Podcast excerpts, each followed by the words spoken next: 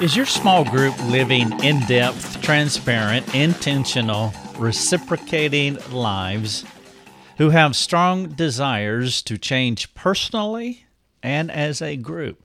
Perhaps as a men's group or a community of ladies. It could be a mixed group men, women, multi generations that you meet to go over the sermon each week, or possibly you meet to go through a book. We have a group of men right now in uh, Raleigh or outside in Apex, uh, North Carolina, going through my book, Change Me. We have another group of men uh, in Illinois, I believe, that are also going through the same thing. And I heard of another group in New Jersey doing that too. How would you describe those gatherings? I want to give you one of the pitfalls that can stagnate any community group in shallowness, no transformative force, and possibly frustration. Welcome to the podcast. You're listening to Your Daily Drive, and I'm Rick Thomas, and I'm so glad that you are here. You are more than welcome to read this podcast. Here's the title The Revolutionary Cure for Small Group Frustration. I have many art, uh, many articles linked inside of this. A lot of resources here, and so this would be a good template for you to read personally and also to share with whatever that small group is. Now, I want you to consider this. I know you all are thinking about a small group within a church dynamic, but I want to expand your thoughts here to think about your own family. Maybe the group has uh, doesn't meet at the church building or is not necessarily associated with the church building as far as going through a sermon or a book. Maybe it's another group that meets off site and they do different things like a family. And so I want you to think about this small group experience, but how to make it deeper. Now, I am assuming that the makeup of the group, in whatever context it may be, that they are believers.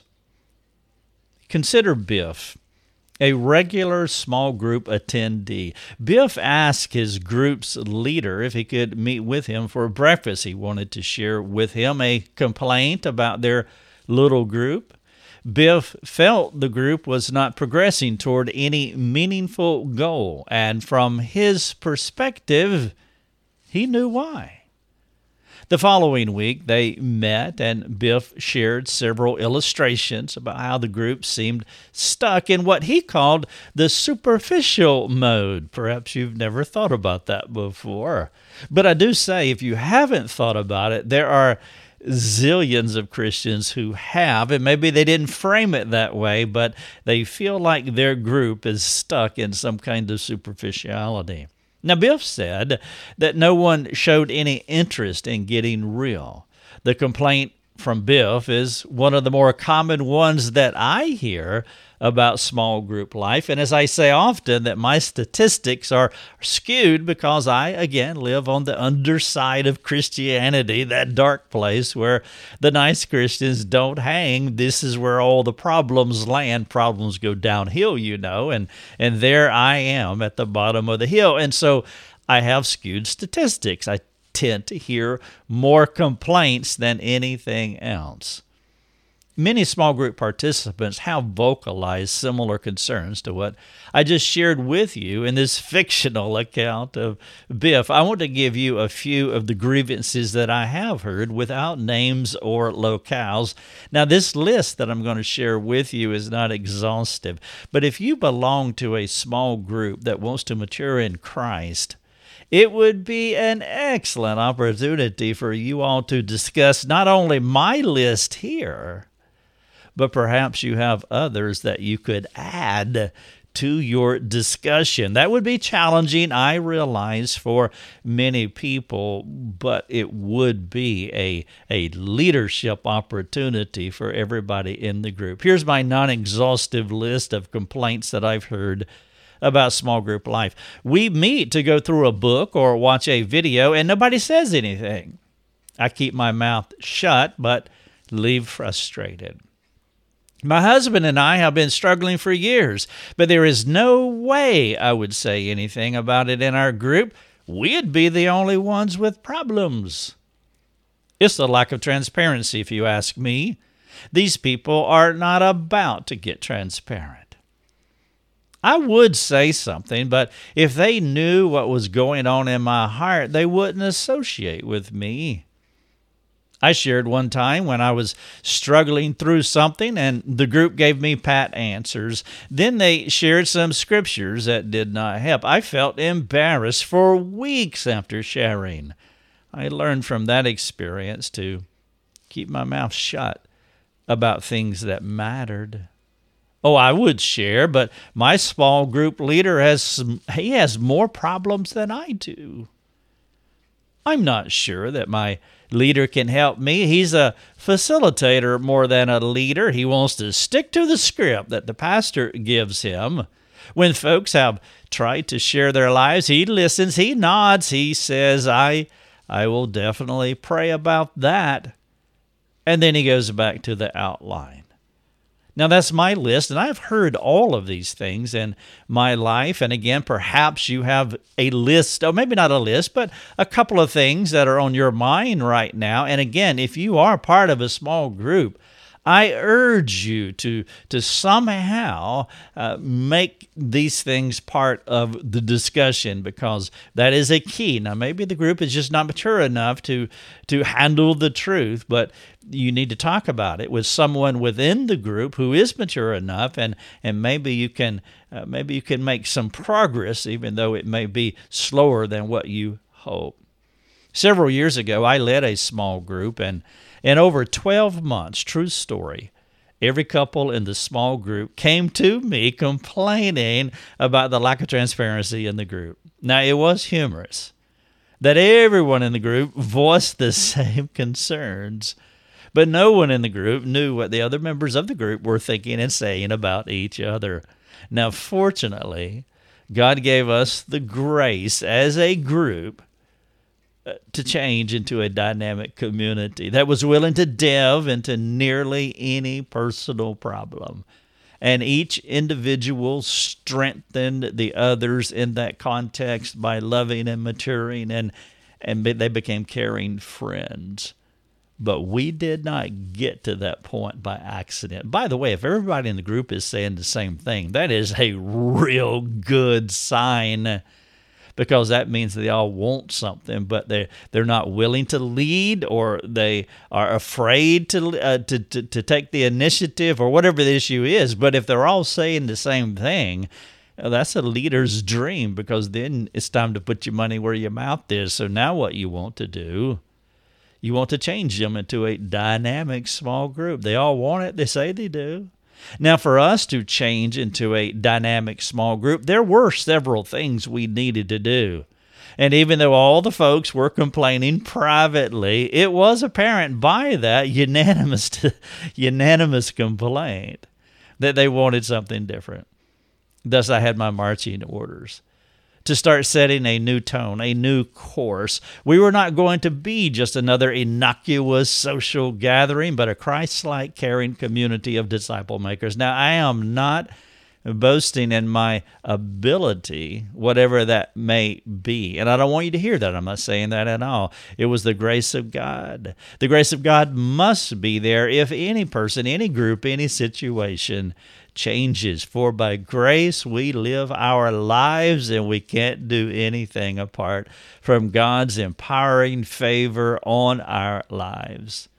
But you cannot dismiss that the most vital person in the group is the leader. If this person does not have the vision or the intentionality or the skill set to lead well, your group will never rise higher than who this person is. Think about that. Before you can enjoy a loving, meaningful, and intrusive relationship with another human being, you need to have an in depth understanding, experience, and practice of the gospel in your personal lives. That goes for the leader and it goes for everybody in the group. You cannot enjoy a loving, meaningful, intrusive relationship with another human being if you do not have a relationship with the gospel or with Christ. If you do not have a practical experience of the gospel in your life, it will be nearly impossible to have a sustaining and meaningful relationship with another human being. My vital point here is that you always export who you are. And if the gospel is not your animating center, you will impart something else to your immediate connections. And it will always be less than God's good intentions for you because His good intentions for you is the gospel. Perhaps it would be wise at this juncture to define how I am using the term gospel. The gospel is Christ. When I say the gospel, the gospel is a synonym in my mind. It is Christ. He is the good news. He is who we reveal to others. It is the power of Christ that saves and transforms. It's all that he was in eternity past Christ, the gospel. It is all that he was while living on earth. It is all that he is and will be in eternity.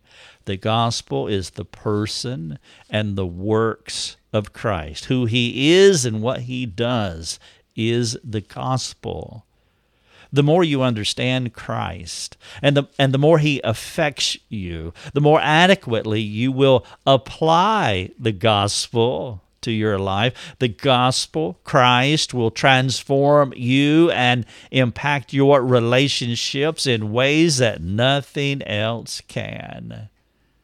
Perhaps it would serve you to think about what the gospel, Christ, is or was while he lived here go back to the four Gospels that tell the story of Christ. Let me give you one example. Now, this is not in the four Gospels, but this is a historical account of, of what Christ did. And of course, you see all this acted out in the gospel. I'm talking about Philippians 2. 5 through 11, you see Christ humbling himself by leaving the relationships that he was comfortable with in heaven the Father, the Spirit, the Trinity, the community, the first small group, and he entered into a context where, where we needed his help. Simply imitating that one data point from Christ can transform lives. Thus, you want to answer this question Are you that intentional when you're with others? You're willing to get out of your chair and enter into their lives for the purpose of and the hope and the expectation that, that you can cooperate with God and God would work through you for the transformation of souls. Some Christians, again, Christ followers, some Christians are passive. Christ followers, think about that. That that's uh, that's not the juxtaposition that we want. If you are a Christ follower, you are a Christian, you are an imitator of the gospel. They had rather wait, defer, let someone else take the lead. That attitude is less like Christ and more like an anti Christ. Jesus had a gospel initiative. He lived in the expectation that people needed help. So he got out of his chair. He was always looking for opportunities to insert himself in somebody's life. Sometimes they were they were very glad, thank you, Nicodemus, and sometimes they were not, rich young ruler. And so the first step to have a dynamic small group is to commit to building a vibrant personal relationship with God. Do not begin with the group. No, no, no, no. Don't start with the group if you're frustrated with the small group. Start with you and how you relate to and how you imitate Christ the gospel. And so the question you want to ask yourself is about the effect that the gospel has on you. Again, you export who you are. Christ exported himself, who he was. And your goal is to transport him to your world. The gospel is God's plan for changing His church. It is the power of God unto salvation and sanctification, and a small group of friends is an excellent place for gospel transformation. You cannot be an agent of gospel change until the gospel changes you. Let's talk about this exportation thing, but first I want to share a burden that I have with you. In 2019, the 11th year of this ministry, I poured tremendous time with joy and thought and resources into keeping this labor of love going for you and keeping it free for you. It takes me hundreds of hours a month to research and provide, and thousands of dollars to sustain. If you find any joy and value in what I do, would you please consider giving? You can donate or you can become a supporting member with a gift of your choosing. Your generosity, it does matter. And I realize that everyone can't do that, so don't put pressure on yourself. I had a lady write in said, I want to give, but I can't. Don't. Please don't give. If you can't, don't. But if you are able, your generosity does matter, and then you will be able to help those who love our resources and want to give, but they, they aren't able to. I pray that you would consider my appeal. Now, let's talk about this exportation thing. Whatever you want your small group to be like, you must model that kind of life before them. This principle that I'm laying out to you is not limited to the functioning of small groups. I said that earlier at the top of this podcast. When you think about small group, yeah, most people will think about a small group within a local church, and that is fantastic. That's good but I want to expand your thinking here. It's not limited to just that type of small group. It has as much. This idea of exportation has as much to do with the running of small groups as it does with running every other part of the Christian race. Let me give you an example. Consider the issue of parenting. Parents must practice what they preach. The question is, how effective would it be for a parent to ask a child to confess and repent of their sin if the parent does not model and practice the same. How hypocritical for a small group leader to call the folks to holiness when he's not practicing the teaching. The Bible is clear that if if parents wants if a parent wants a child to love God with all of his heart, soul, and mind, good goal, Matthew 22, that parent must own this truth by modeling what he hopes to export. The call here to imitate is for every person who names the name of Jesus as their Savior, as their leader, Christ follower. I want you to reflect on these three verses. Would love for you to memorize these verses. They're fantastic and they make the point in a potent way. 1 Corinthians 11 1, Be imitators of me as I am of Christ. Ephesians 5 1, Therefore be imitators of God as beloved children. Philippians 4 9.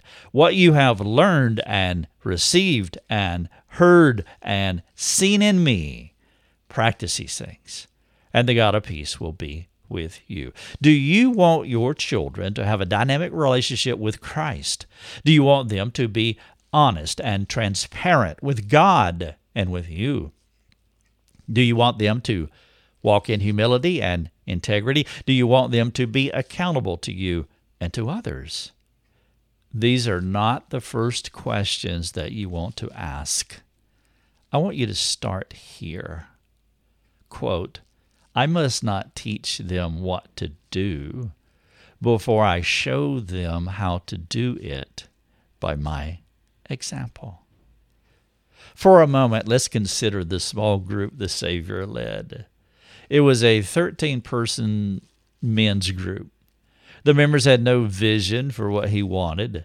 They were selfish, conniving, sinfully ambitious, Peter, critical, and easily swayed toward the sinful opinions of others. All of them defected and One of them never changed, even committing suicide Judas.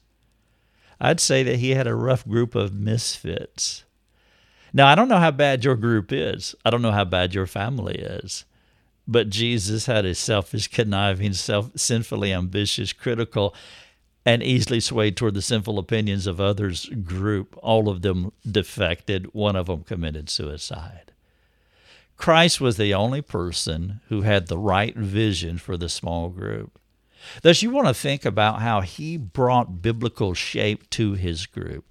Reading the four Gospels with his leadership style in view would be really beneficial for you. There are many ways to read the gospel with Jesus in view. One of those is his leadership style. I talk often about reading the four gospels and how Jesus interacted with people and how he didn't do cookie cutter counseling.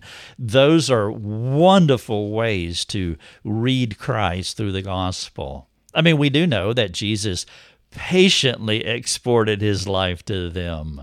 It took him three years to whip this bunch into shape. It would be an understatement to say it took a lot of blood, sweat, and tears. But despite the cost, Jesus patiently and carefully he loved and served his disciples as he shaped them into the most dynamic small group in the history of the church. He did. Think about the beginning. Think about the end. You know, when you see those photographs, like say when you you lose weight, you have the before and after. Well, the before of this group was oh my goodness, it was terrible, selfish, conniving, sinfully ambitious, etc., etc. But the end result was the most dynamic small group in the history of the church. In time, all of the members, except for one, of his small group became small group leaders as they modeled what Christ taught them. They forged other leaders, which has been the plan all the way to today. We are the beneficiaries of that first small group, Jesus and his disciples, the second small group, or the several small groups that came out of that. He was big about birthing small groups. And so his disciples did similarly. The message and life of Christ did not lose force on their generation. I want you to listen how one of their lead one of the leaders during that of that generation spoke about himself and the work of Christian discipleship as he coached another leader. You'll find it in 2 Timothy 2 2. It's really easy to remember 2 2 2, 2 Timothy 2 2. Here's what Paul said to his small group member that he was launching out to start his own Timothy. He said this, and what you have learned from me in the presence of many witnesses entrust to faithful men who will be able to teach others also. There's the exponential factor, the birthing factor. We call it evangelism, that's fine. Discipleship, training up leaders. Ephesians 4, equipping the church so the people can do the work of the ministry. The issue of modeling the gospel is fundamental. It was essential to the Father, or else we would not have an earthly ministry of his Son. It was necessary to the Son, or we would not have had his ministry to his small group. One of the exciting things about the four Gospels is that none of the authors wrote them as those events were unfolding.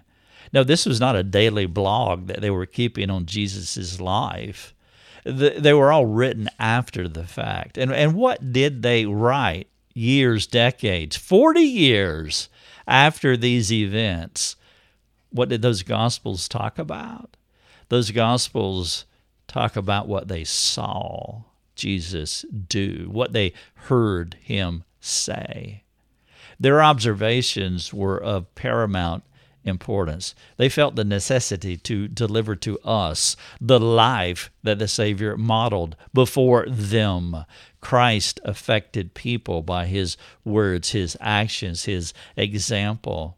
If you want to see your small group go from a superficial social gathering to a Christ centered, caring community of disciple makers, let me urge you to begin with these two ideas. Here's two things that I want to share with you. Key idea number one before you will enjoy a loving, meaningful, and intrusive relationship with another human being, you must have an in depth understanding, experience, and practice of the gospel of Christ in your life.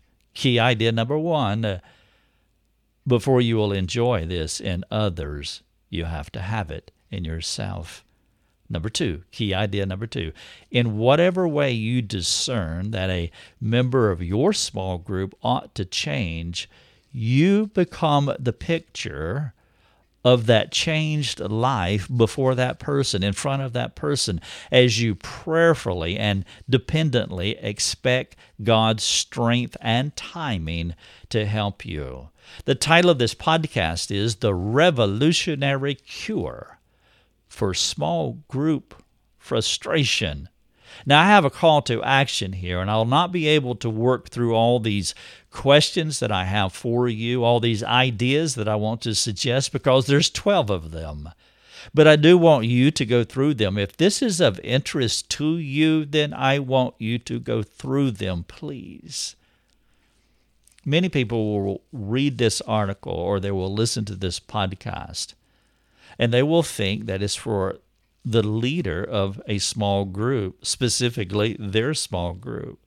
Children may hear this podcast and or read the article and think that, well, this is for my parents. Well, it is.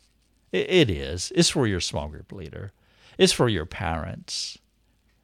But it's also for you. Do not make that mistake.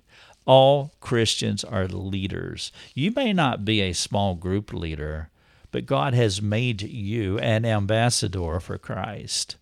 That call as an ambassador of Christ is a leadership position. It does not matter where your sphere of influence is. It does not matter your age. Grandparents, you don't stop now you hit 60, 70, 80 years old, if you're still okay mentally and, and whatever physical ability that you have, there's a call for leadership. Your words, I, I love saying this to grandparents, your words are invaluable. The experience that you have, we love you and want to hear from you. I appeal to you to share the wisdom that the Lord has shared with you, like what Christ did to his disciples, like what Paul did to Timothy, you do for us. We never stop leading until the Lord takes us home. Thus, all this content in this article, these 20 embedded articles that are inside here, it applies to you whoever you are. And so, with that perspective in mind, how would you answer these questions? Let me give you just a couple of them before I close. Number one, are you amazed that Christ died for you? Why or why not? It would be good to write that out in a journal or to share that with a friend your response to that question. Are you amazed that Christ died for you? Number two, do the realities of the gospel, meaning Christ, do they practically affect your daily life? How? Why did you answer the way that you did? How does Christ affect your daily life? Another good conversation. Number three, the more you realize the depth of your darkness before Christ came into your life, the more your appreciation for the gospel will shine. That's the gap. The wider the gap between who you were, darkness, and your affection for Christ, light, that will determine uh, your affection for Christ. And so, what are, here's the question what are some particular ways that God has forgiven you? How does this good news affect you? One more. Jesus said that whoever has received much forgiveness loves much. That's why I asked the earlier question. So here's another one. How has God's grace grown your gratitude for Him and also your pity for others? We biblically pity those who, who do not live in the goodness of this grace, and we want to help them. The revolutionary cure for small group frustration. Please work through the remainder of these questions, they will serve you well. And I am so grateful that you listen to this podcast. Your Daily Drive is a production of rickthomas.net, a global community that is seeking to live more productive and inspiring lives. If you'd like to learn more about our community, please go to rickthomas.net. rickthomas.net.